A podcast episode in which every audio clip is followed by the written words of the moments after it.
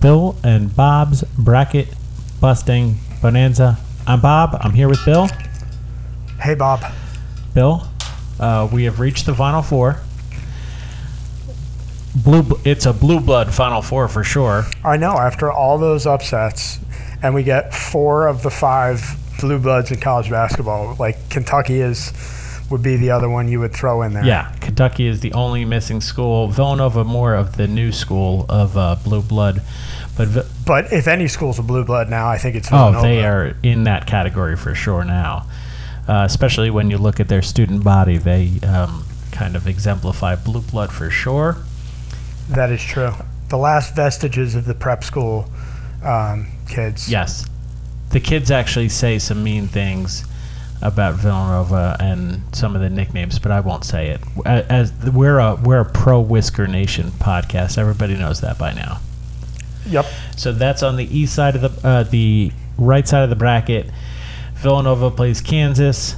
Um, on the left side, we have Duke, North Carolina. Duke coming out of the West uh, after Gonzaga goes down in, I don't even want to say a blaze of glory in the Sweet 16 uh, again. They they never got. I mean, after the second half, they they just never got back in in the second half, in the way that they should have. Their guard play was really what ended up killing them in the whole tournament. It was it was really unfortunate.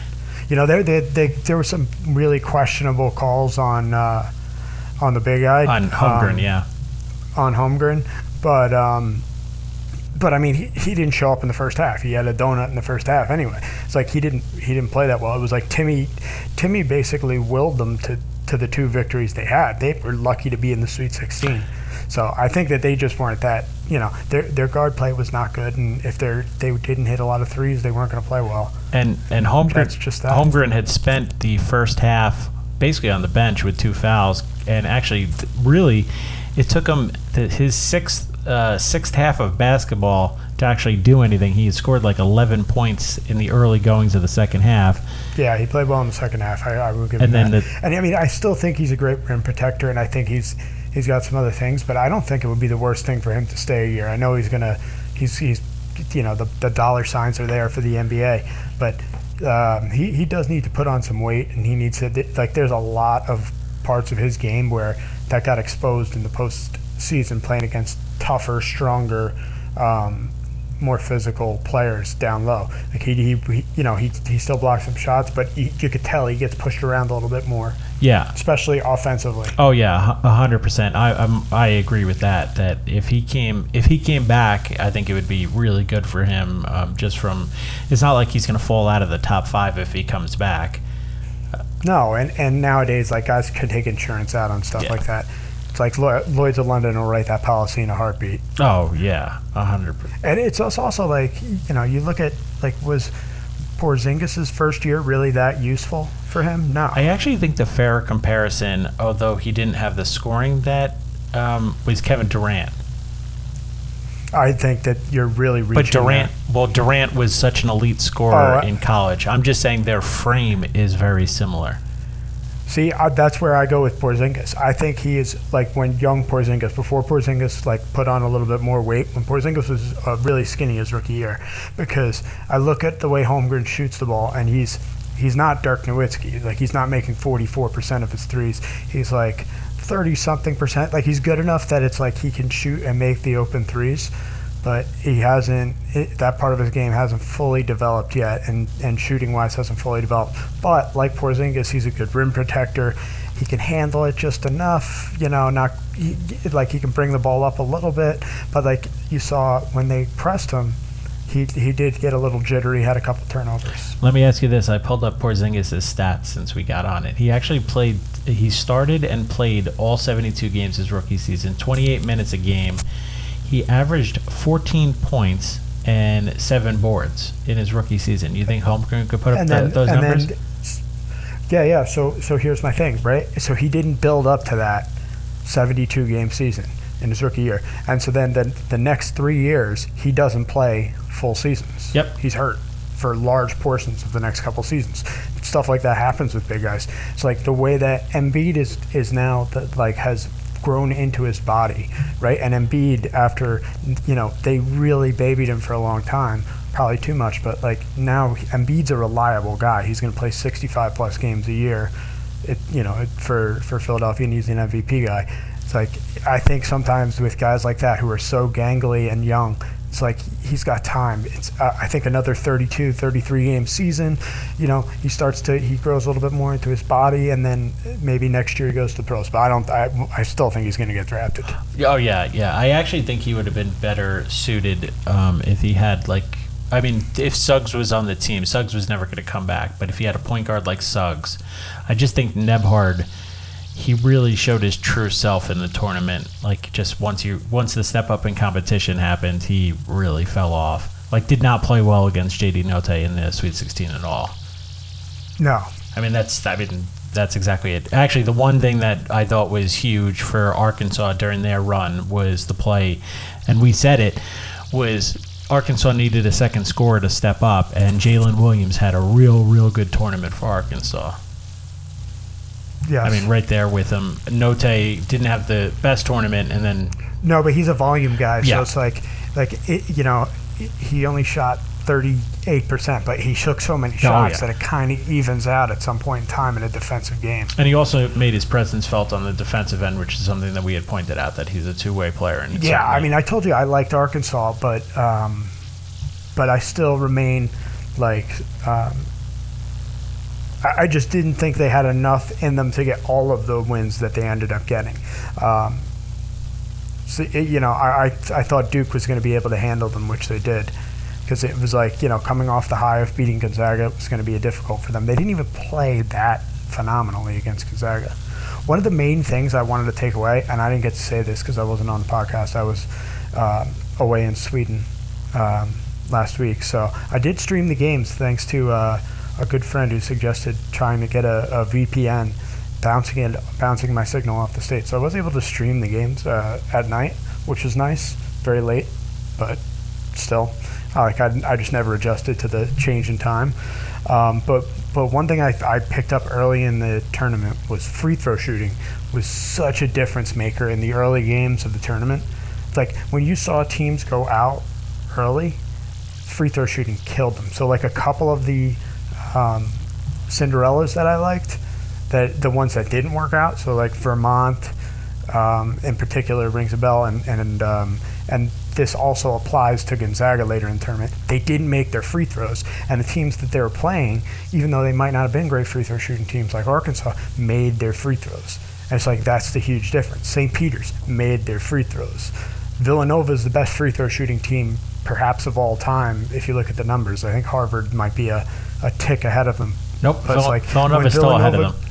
when Villanova gets a lead late in a game, it's very difficult to come back against them. And it's like you watched what happens with a lot of these teams, and, and th- that's one of the things I, I look to with Gonzaga. It's like you had Holmgren missed a significant amount of free throws, Gonzaga's guards missed some free throws, and then you can't say anything negative about Timmy because the guy like was it, it, his, the game he played in the round of 32 his second half was one of the all-time second halves 20 something points but it was like that didn't even tell the story because it was like he the first 13 or 15 points out of the half were all Timmy. They were down 10 points and he got them back in the game and it's like every time they needed a bucket they went to him. But you know he's not a good free throw shooter. He'll be, he'll probably be back next year for his senior season. But if he has to work on one thing it's it's shooting. Yeah, I, I agree there. It's actually funny you brought up free throw shooting because that's one of the things that I was going to highlight in the um, Villanova Kansas game. Um, Kansas, not to get too far into it, did not shoot free throws well at all in their game against Miami, and Villanova. As you've mentioned, I mean they're right now record-breaking uh, free throw shooting. They still remain ahead of Harvard um, at like I think it's like 82 in a in, in a frat 82-5 or Yeah. 82-4 something like that um, and yeah, it doesn't. I they. I mean, they're just historically uh, good whether they finish in first or second, but it looks like they'll probably finish in first or free throw shooting. So definitely something that to keep our eye on. It goes against the way we've done things in the past, but we'll stay on the east side since we already kind of touched on Villanova, Kansas already. Villanova winning the South Regional as the two seed, uh, beat Houston in the in the Elite Eight and they will face Kansas. Uh, Kansas came out of the Midwest. They were the only number one seed to advance to the Final Four. Uh, they beat the 10 seed in uh, in what was going to be the yeah Cinderella team in Miami. Yeah, they are, they they had kind of a, a really cupcake draw, as far as I'm concerned. Uh, Kansas. Yeah. Like they had um, Creighton, and then who did they have in the uh, in the next round? Had- in the round of They had Providence in five seed? 66 61 ah, they had was Providence, the final. yeah, and and Prov- it was like Providence ran out of gas. They, they they hung around a little while in that second half, but they got themselves they dug themselves too big a hole early, so they weren't able to quite get enough to get back into it. They didn't have Providence didn't have enough scoring, in my opinion. It's like they, they, they, they just went through these huge droughts of scoring. Put it this way, I'm not a, I was not very impressed with Kansas's run to the Final Four, but sometimes that's the way it works. Yeah, it, it certainly is is the draw sometimes that that gets it there. Kansas, even in the Miami game, Miami looked like they were kind of. I, as much as St. Peter's had, an, had a real good tournament, Miami almost looked like the, the team of destiny, where they were going to be the team to actually break into the Final Four um, with the way they played. And they, I mean, you could say that they had a fairly easy go of it because they played, they beat Auburn. Auburn really, in a really weird kind of game against Miami, never got going from Jabari Smith or um, or Kessler, and then they and then they get Iowa State, who's just a team that couldn't score. So once once you surpassed 60 points, Iowa State was never going to catch you. And then yeah, Miami in the first half was hanging with Kansas, and then Kansas blew the doors off in the second half and showed what they were capable of. Now, thing in that game, and I'm, I'm pulling it up now. Kansas did not shoot free throw well. Uh, did not shoot free throws well at all, and we've already kind of touched on how um, Villanova has historically it, they're on an incredible pace for for their season. So two things stood out to me in that Elite Eight game um, against uh, against Miami. So Kansas shoots 13 of 26 from the free throw line. They were at 50 percent, and early in or at some point in the first half they were they were sub that they were shooting in like the 30s or the 40s from the free throw line. If you're missing that many free throws, you are not going to beat Villanova. I don't care if Justin Moore plays or not. You are just you're not going to win that game. You just can't. You can't leave that many points at the free throw line and not take advantage. Because Yep. Villanova's not going to do it. Exactly. And the other thing that stood out to me in that game also was Agbaji just wasn't getting the ball in the first half and wasn't getting just it I don't even think they were just denying him the ball that well because Miami kind of plays loose on defense. But you can't have a first team All American. Uh, listen, he's not. He's, he doesn't need like volume scoring. He's pretty efficient. You, he's got to get shots. He has to get shots. But instead, they kept on throwing it into McCormack. McCormack doesn't really have the best touch around the rim. And then in the second half, Agbaji and Christian Br- uh, Brown finally got going. But it it just the first half Yeah, that it did, game it did look like Miami had some momentum in the first half. and the first half just it just it, it was really mind-boggling how Kansas was not doing more in that one. They were down six at halftime, but I thought those two things really stood out to me was the free throw shooting and how Agbaji he finished with 18 as their leading scorer, but the bulk of it came in the second half. Yeah, and well, if you if you take away Agbaji's threes, they were like two for twelve from three. Like I think he was two for two, but like they, they, they couldn't. They're not a great outside shooting team eh, beyond him. In the, at least so far from what we've seen in the tournament. Five of 14 in that game from three, so 35, uh, just under 36 percent. But yeah, you're and right. he was, but, but what I'm saying is like he was two for two. I don't know what they were in the first half, but it wasn't good.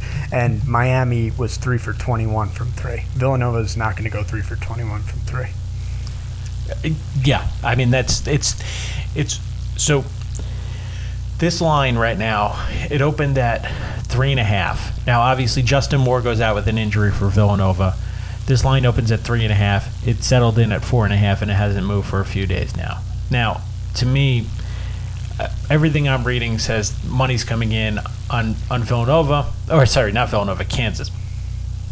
So my thought process here is, obviously people like Kansas, they're expecting them just to blow the doors off because Villanova's running. They'd been running a short rotation as is. Now you lose a guy who's, you know, I mean, you lose anybody. You're losing a guy who puts up 35 minutes a game. Now, that's the problem that they, have. It's not like so Moore's such a hit or miss guy. Like they can have games from Moore where like he's good Moore and he he can carry them and win them games. Like he could be the most talented offensive player on the team and and win them games. But he also has games where he he does not play well at all and he kills them. They'll miss him defensively and they'll miss him because they are not a deep team. They really only go six guys seven, maybe if you count Archie before Moore's out. So I mean, their five guys are going to play like, you know, almost 40 minutes, probably all of them. Yeah, um, and that that to me, to me though, the the thing that Villanova needed was they needed rest. Samuels was banged up, um, and Gillespie in the Sweet 16 game hit his knee that he had surgery and went out on last year. But to me, it all comes down to prep time with Villanova. You're giving Jay Wright, who I think is the better coach over Bill Self, he's getting five days to prep, and your two best players who are key to, to what you do, you're giving them time to heal. So Justin Moore, yes, he's a guy. The ball is actually the ball is in his hands a lot of times at the end of games instead of Gillespie because Moore has a little bit more of a diverse um, kind of north south going at the hoop where Gillespie kind of does most of his damage, at least coming um, when he posts guys up. But okay, the, Villanova has one five star recruit who doesn't play, and he's the guy who's going to pick up some minutes here in this game. So Bryan Antoine, who for his entire Villanova career has been kind of injured, hasn't been able to get it going he's the guy who's going to get a chance here, along with Arcidiacono and, and Longino. We'll see a few more minutes, uh, who's a freshman. But Bryan Antoine, who's a junior, and he's the only five star recruit on the Villanova roster, I think is going to get his chance here. And to me, he's got a little bit more size than. Uh, than Moore, but it, it's going to be interesting to see if he does anything when when he he's needs to play defensively. Like they don't like he needs to do something where Villanova stays in the kind of rhythm that they stay in. So if I, if you look at all the, the different wins that teams had in the tournament, I think with the exception of St. Peter's win against Kentucky and their win against Purdue, um, I think the best win in the tournament might have been Villanova beating Houston because I th- I honestly think after watching that Houston team could was, was to me was the best, second best, third best team in the in the tournament, and Villanova played Villanova's style against probably the best defensive team that I've seen um, perform, and they just they they slow it down and they get their quality possessions, and they didn't even like Moore didn't play that well. Um, uh, uh, even Gillespie didn't shoot the ball that that well in that game. Um, he only had six points, like you know, but but they defensively, they locked down, they did what they needed to do. And I think if they do that um, against Kansas, if they slow the game down against Kansas and the game is close late, that's all Villanova needs because then it becomes like who's making free throws, who's doing what. And it's like you can't, if it's a back and forth game, close late, I, like Villanova a lot. Other one more thing, Villanova has played Kansas as a significant underdog twice in the last 10 years in the NCAA tournament beat them in the Elite Eight when Kansas was the number one team in the country the first year that Villanova won the national championship. They ended up beating who else? North Carolina in the finals. And the second year they played in the semifinals, the number one Kansas team that had um, I forget the name, the guard's name, but he was uh, uh, one. The Naismith was a, an unbelievable scorer, and they shut him down and won that game by 30 points. I mean, Bill Self versus Jay Wright. That's all I'm going to say. And with and with the added prep time, that's where you you side with yeah. with uh, Wright. It's uh, like I definitely like Nova in this game, and it's Jay Wright, Bill Self. That's what I'm basing it on. It's like they're going to play Villanova's game. That's for sure. All right. One last thing on Villanova that I think is important here is Houston obviously wasn't the greatest of shooting teams coming in, but Villanova runs them off the three point line. They go one of 20 from three point range, so 5% of the game. Now, you might say, oh, well, Villanova like shot the ball well. Villanova didn't shoot the ball well at all. They were 5 of 21 from three for 23%, only 20, just under 29% from the field. So Villanova didn't even play their best game against a good defensive team.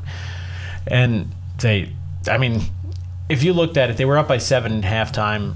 Once I saw they were up by seven, I said they're not going to lose this game. They shoot they shoot free throws too well. And you already kind of touched on some of the other things there, where Gillespie didn't have his necessarily have his greatest of games, but he was all over the place in there, and I think that's that was of the really utmost importance. Um, the guy who actually might see more minutes here is going to be Dixon, and he's going to have to stay out of foul trouble against McCormack. Or he touched on that, that McCormack, whether you feed him or not inside, he just doesn't have the greatest touch around the rim. But Dixon, a guy who we've mentioned on previous pods, he shoots the ball very well. He doesn't shoot a ton of threes, but he actually shoots close to 45%. If they could pull McCormack away from the rim, Villanova's it's the five out a little bit at times. Uh, you know, I think it's it's going to be a difficult matchup for Kansas. While as many people are saying Kansas is going to walk into the final, I actually disagree. I think Villanova has the ability in their style and the and as well as they shoot the ball from three and their free throw shooting to kind of keep this game close and obviously win it outright if they if you know if certain things go their way. Yeah, um, I, I I'm definitely picking Nova in this game myself. All right. So now on the other side of things, we have what is just once in a lifetime game. Uh, we have Duke. They such a once in a lifetime game that, um, as you informed me today, um, country music sensation Eric Church has canceled a concert to go watch the UNC Duke college basketball semifinals. Yeah, and what is all right. What if I told you this was the hundredth time that they're playing in Coach uh, Coach Krzyzewski's career? I I did not know that, but that's pretty fortuitous. And it's also. Uh, I wish I wish you had told me they'd played 99 times before the um, tournament because I would have uh, said, all right, Duke and uh, North Carolina in the semis. It is. Yeah. So actually, the I didn't know that until today. So maybe it's maybe I just got maybe I got deceived by a meme, but yeah, 99 times. And actually, they're I think Duke right now is sitting on 50 wins with UNC is 49 wins, and their combined points over the 100 games is only off by like I think 30 points. It's it's wild how close it is. Um, yeah. One one stat that I came across though, which again, unless I'm getting deceived by a meme or not, seems seems important, but then it also seems like it's a throwaway when you consider how many one and duns Duke has had past 10 meetings, North Carolina has actually covered eight of the last 10 against the spread. Uh, and their cover margin is by plus 11, so they're obviously they're they're outscoring Duke over the past 10 games. But I also think that's uh, it's actually something that I don't give too much credence to when you consider, like I said, a lot of one and duns over the past few years out of Duke, and this year in particular. Um, you could say the best player on the floor is still Banchero. Um, and Duke, both of these teams are are playing well at the right time. Um, I would say UNC comes in a little bit hotter only because they had they had the game at Cameron that kind of flipped their switch for them. I know they lost in the in the ACC tournament, but they came in in Coach Krzyzewski's uh, last home game, uh, last career regular season game, and they ever since then North Carolina seems to be a different team yeah, this game has just such cool storylines. Hubert Davis, I'm really happy for. He seems like a like a really like likable coach. He's always a likable player. Um, you know, even when I was rooting against him, he was a likable player. Then he played for the Knicks, went in the pros, and he was likable. It's like the the, the storylines here kind of write themselves. It's like um, like the the the the Duke squad it, it, making it this far. It's like that things had to kind of fall into place for them and they played some really close games early on in this tournament. Yeah, um, and North Carolina. You know that Michigan State game was a was a oh, real yeah. nail biter, and then and then um, followed by the, um, the, the Texas Tech game, which was another nail biter. Um, so I agree with you. Banchero is the best best player on the floor, probably for for for understandable reasons. AJ AJ Griffin has played very very well, um, especially in the most recent game.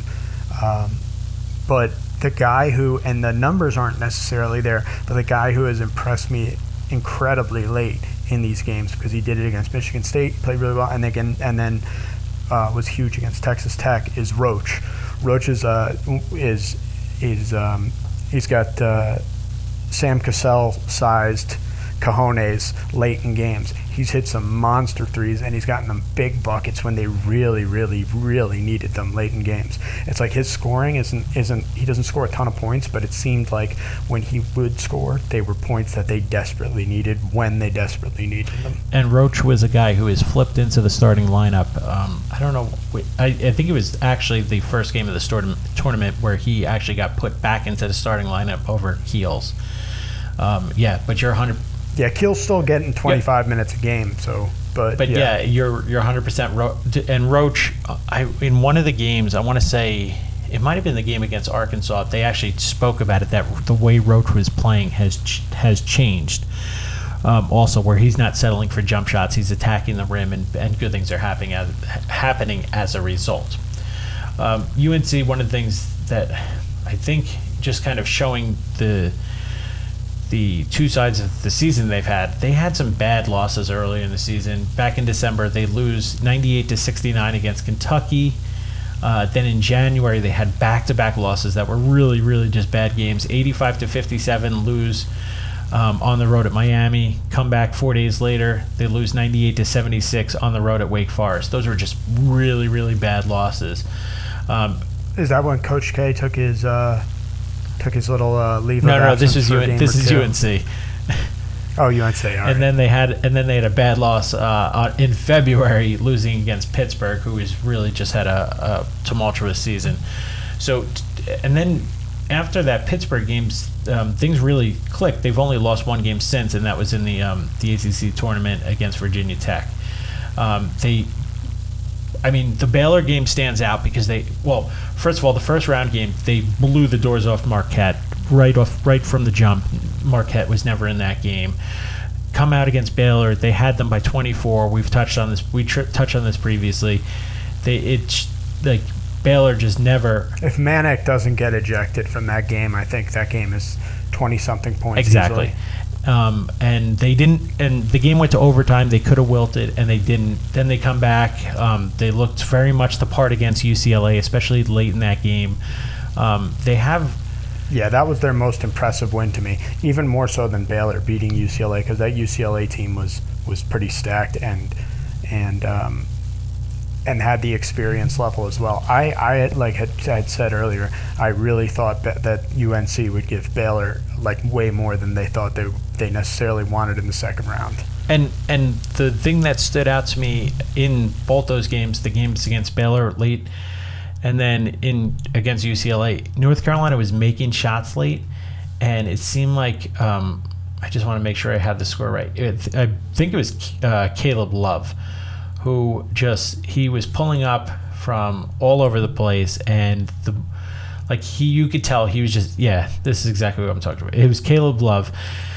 He um, the more he hit, you could tell he was just in the zone because he was just started pulling up from all over the place, and he could not be stopped. He had 30 points in that game. Um, but yeah, that's what really makes this one interesting. It's it's. I know it's Duke's actually favored by four, but to me, it's just like it's it's who you like more in this one. Bacot's had a great tournament, like we spoke about. He's been a walking double double. Uh, Manek is has has played well down the sh- throughout throughout as well. Um, they have a premier defender in Leaky Black, um, who doesn't do a ton of scoring, but he plays close to 40 minutes. And then the backcourt of Davis and, and Love is is really very very good. And they have a guy who's got big shot making ability. I know you said it with um, with Roach comparing him to Sam Cassell. Caleb Love is the guy who's matching him on the on for UNC. Yeah, so so to to just get back to, to UNC, the the interesting thing about the three point shooting and between UNC and Duke is Duke has more guys who have better three point shooting percentages, right? They go Wendell Moore's forty percent, Baker's over forty percent, Archie Griffin's forty five percent. Um, and then like I think Mark Williams is, is actually a great guy to have on your team because he he knows his role. He says he shoots seventy percent from the field, but he doesn't take any shots that are bad shots. It's mostly all dunks and little inside stuff. Defensively, he's really good, three blocks a game, but North Carolina's three point shooting is really interesting because they don't have a single guy who you're like, that's a three point knockdown specialist, but they have like five guys who shoot like 37%, right? So what, what you're seeing is when they're all clicking together, which has happened for them in, in these early games, it's like they become a really good three point shooting team. And because they have the, the guys who can do it, and and the, it's really difficult to stop because they can stretch teams out, and then they can, and then you have Bacot inside who who can get you extra offensive rebounds, and and they played well enough defensively. Manek can do a little bit of everything at the top of the key when he has the ball. Um, so it'll be really interesting to see. I think it really depends on how North Carolina is shooting the ball. I think that's the the way the game will flip will be based upon that. I was just looking at the um, projected over under in this one. This Sweet 16 in Elite Eight games, so that would be 11 games total. Is that right? Sweet 16 would be yeah. So Yeah. over over both rounds, every game but one, every Be game but one has gone under. And it makes me think with this one in particular, I said it in the Duke game against um, uh, in the Elite Eight against uh, Texas Tech or no against um, sorry, I, yeah, I said it against Texas Tech in the Sweet 16 game. Was if Duke got into the 70s, Texas Tech will lose. Which Texas Tech looked the part in the first half, and then Duke in the second half really kind of turned it on. Duke, it was sim- well, it wasn't similar enough in Michigan State game, which I had mentioned on on my the solo pod. Duke goes on like a 20 to 4 run at the end of the game. Duke can score in those spurts, but I think North Carolina can match them the way they're playing in the tournament right now. Um, you know, with like I said, their guards are not afraid to, to pull up and shoot. Uh, and Manek obviously is a really nice stretch four. Um, And I think psychologically, North Carolina has to be in a Yep. better place than everyone else. They're, you know, they already, they already beat Coach K in Cameron in some big pressure, you know, his last game. So that, like the, you know, the sort of the basketball gods thing and destiny and all that. I don't think that matters to UNC. I think it's a rivalry game to them, and they think that they are, just as good, if not better, than Duke, and they proved it in the last game. So it's like it's really interesting because they, they you know, they both blew each other out on each other's home floors and and um, and it'll be interesting to see what ends up happening in, in the when they actually meet in a on a neutral court and in this kind of a big pressure game. But the, the the other thing I will say is let's see how how the game is refereed because if Duke gets a lot of calls, if the if Coach K was all over the refs Yep. in the Michigan State game, it almost made it like unwatchable at points. It was like how how much he was complaining in the Michigan State game. It was like, but it, it, it worked for him because they really got some calls the in the during that twenty to four run that kind of put stopped Michigan in their tracks. Um, I think if you if if that Duke gets a lot of calls and if Hubert Davis is a young coach and he doesn't work the refs the way he should early, um, I, then then you might uh, Duke might you know get uh, an advantage that's difficult to It overcome. will also be now. Again, neither of these teams have. These guys haven't been here before. Um, the only ones who I think in this entire Final Four who have been in this type of atmospheres are Samuels didn't play, but Gillespie has obviously been there. The game's in the Superdome, and a lot of times you start to see in the Final Four games the sight lines really kind of come into play a little bit. The Superdome being kind of a different animal. I'm looking at where these these um, games are played. The um, North Carolina came from Philadelphia, so they played. I forget what it is, but the Sixers arena, um, and Duke played in San Francisco. I'm assuming at where the Warriors play. But again, those are basketball arenas, whereas the Superdome is a football stadium. So sightlines come into play. The I, I immediately thought that this game would kind of be like would play to the higher pace and a higher scoring game, Duke North Carolina. But I think it really it'll be very telling in the first five minutes if one team is shooting significantly better than the other. Because, like I said, the sight lines can really play a part, and I don't think neither. I could be wrong, but neither one of those teams are elite shooting from the outside, and I, that's that it's going to play a piv- pivotal point um, in that one. Villanova, I think, will shoot the ball well enough um, throughout on their side, but I think this Duke North Carolina team with with so many young players um, on both sides, I think it could play a part um, in that in the big dome in the in the big dome. Yeah, I, I agree with you. I could see that happening. So, who do you like in this game? Whew. Who do I like in this game? So, the way I've actually watched Duke through this tournament, um, I, it's it. I've I've come into each game saying I need to see how they play at the beginning.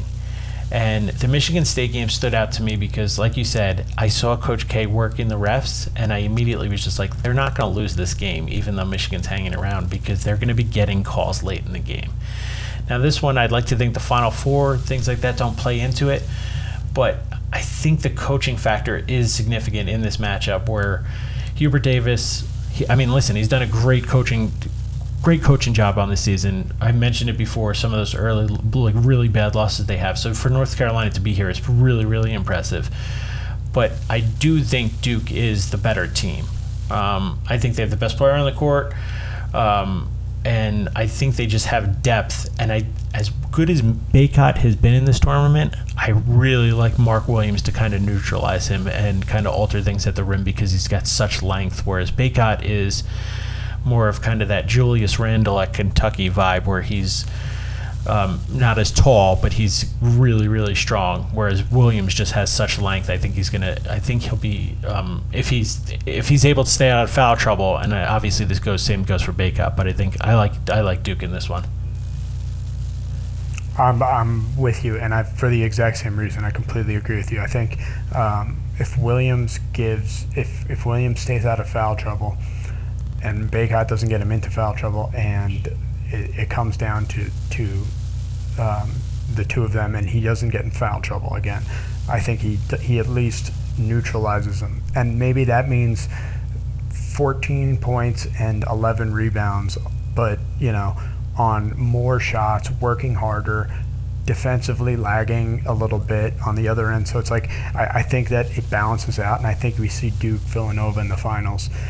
And um, unfortunately for Villanova, neither of these teams are a particularly great matchup from a size perspective.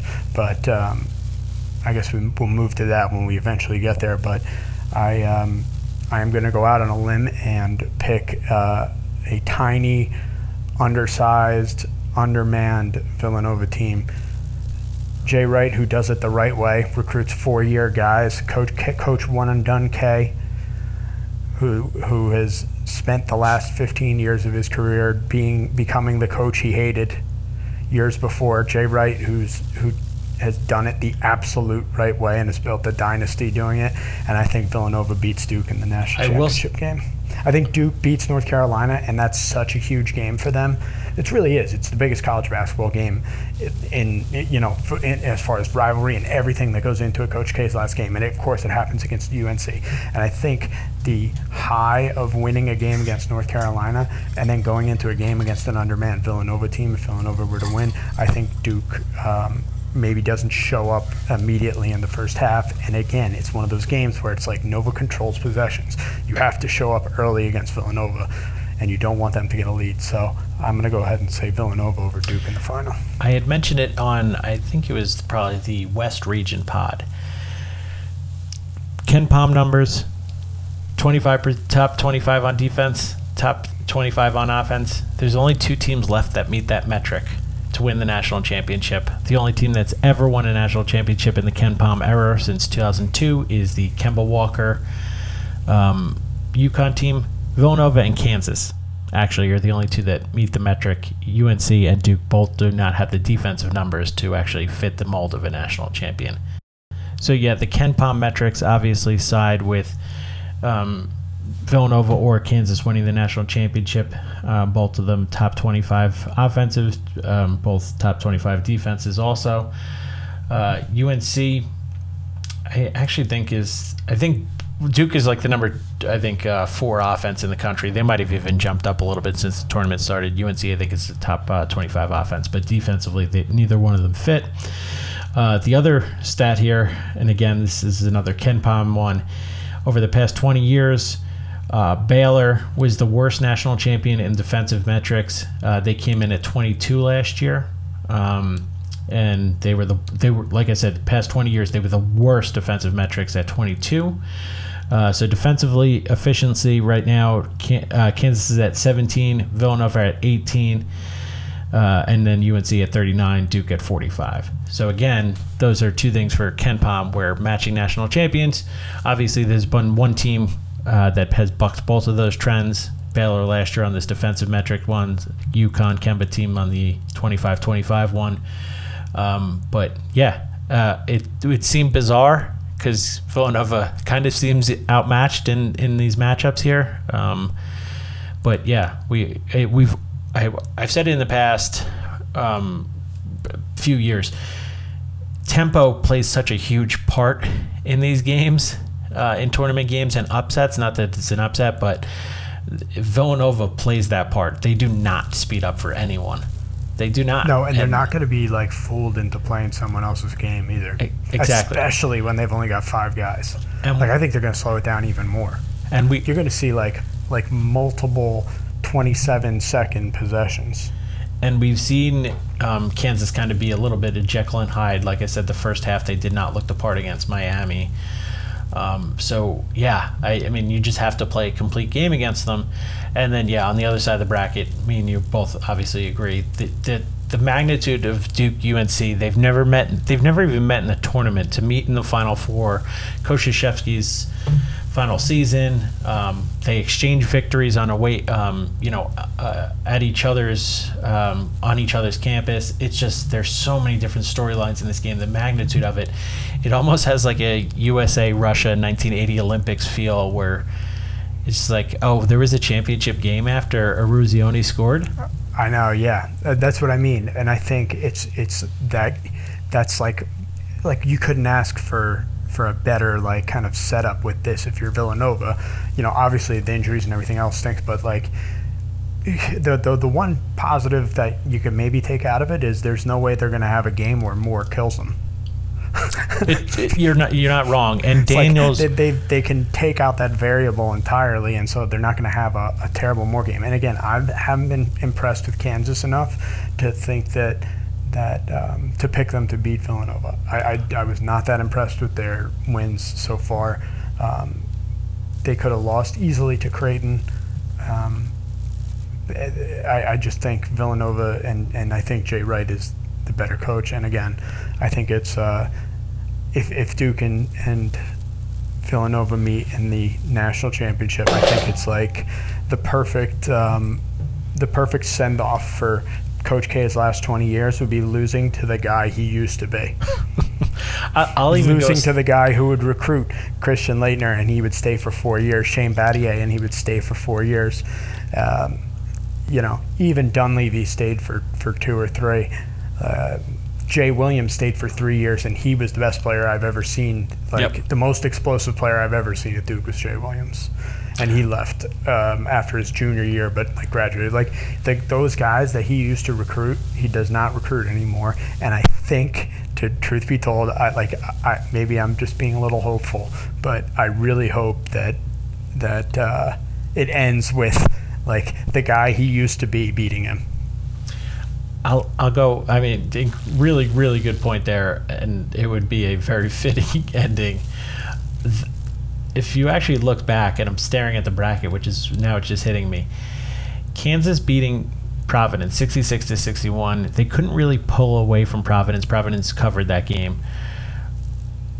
Providence, who is kind of the the darling of the Big East this year, um, played incredibly well. They were over, they were they lost both games against Villanova. Providence, in a way, is kind of a poor man's Villanova. They don't shoot the ball well enough, but they kind of exert their will on a game. Kansas couldn't pull away from them. Villanova shoots the ball better. They play better defense. And they obviously are a killer free throw shooting team. I, I just if Kansas doesn't throttle them and run away, run like just, I mean, just get out on constant fast breaks, kind of like the um, St. John's Big East tournament game, although they crumbled in the second half. I, I don't see how Kansas gets any sort of margin enough to pull away from Villanova in this one. And obviously, late in the game, I like, I like Samuels and Gillespie.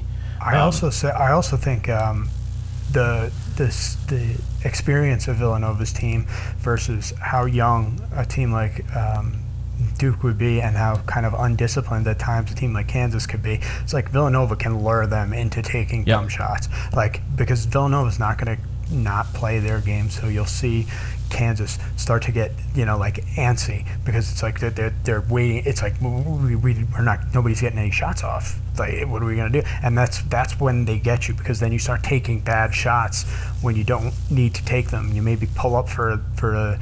a 18 foot jump shot on a fast break. You saw you see it happen against Nova a lot, where it's like, like there are ways to beat this team, but you just have to kind of stay within yourself and, and not do dumb things. It's like young players do dumb things, and especially young players who are stars. So, you know, we'll see what happens. It'll be very interesting. four of the pillars of college basketball over the past 20 years meeting in the Final Four. Um, as much as there is plenty of upsets in this tournament, I think a beautiful stage has been set for the final three games here. Um, so I concur. I just an incredible ending to what has been a good season. Uh, I'm Bob. I'm here with Bill. Adios, Bob. I think we'll be back after the championship game, maybe to do a little recap on the rest of this tournament. Sounds good. See you there, Bill.